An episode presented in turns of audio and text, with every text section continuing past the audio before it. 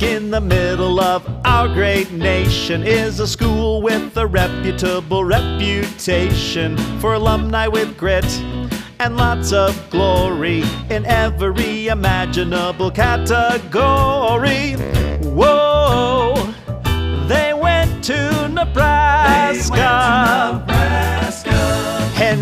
Beachell saved millions with his hybrid rice. Charles Bessey was chancellor not once but twice. The Oracle of Omaha invests his cash. And we're the alma mater of Papa Flash. Oh, they went to Nebraska. Johnny Carson was the king of late night. Roxane Gay really, really, really knows how to write. Ted Sorensen wrote for JFK. And George Beadle zapped mold with x rays. Oh, they went to Nebraska.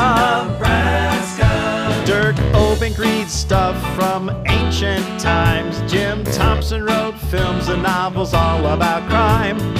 Edith Clements pioneered botany and was Nebraska's first female PhD. Whoa, they went to Nebraska. Blackjack Pershing led in World War One. Willa Cather's novels were second to none. Rachel Lloyd studied sugar beets, and Evan Williams gave the whole wide world the tweets. Whoa, they went to Nebraska. Bob Kerrey was our 35th governor, a Navy SEAL and U.S. Senator. Gladys Henry Dick was quite an achiever. She developed a vaccine for scarlet fever.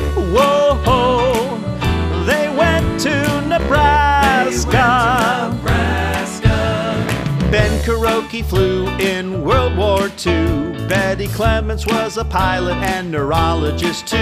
Alan Heeger won a Nobel Prize in chemistry. And Patsy Mink ran for Congress in Hawaii. Oh, aloha, Nebraska. The first female professor at NU taught from 1877 to 1902. Clayton Yeutter ran the National GOP Committee, and Bion Arnold built the subway in New York City. New York City. They went to Nebraska. The Reverend Hiram Hisanori Kano was the saint of Nebraska and Colorado. Aaron Douglas painted African American themes. Louise Pound led our first female basketball team. Whoa, they went to Nebraska. Mari Sandoz wrote about life on the plains. Charlie Green won gold at the Olympic Games.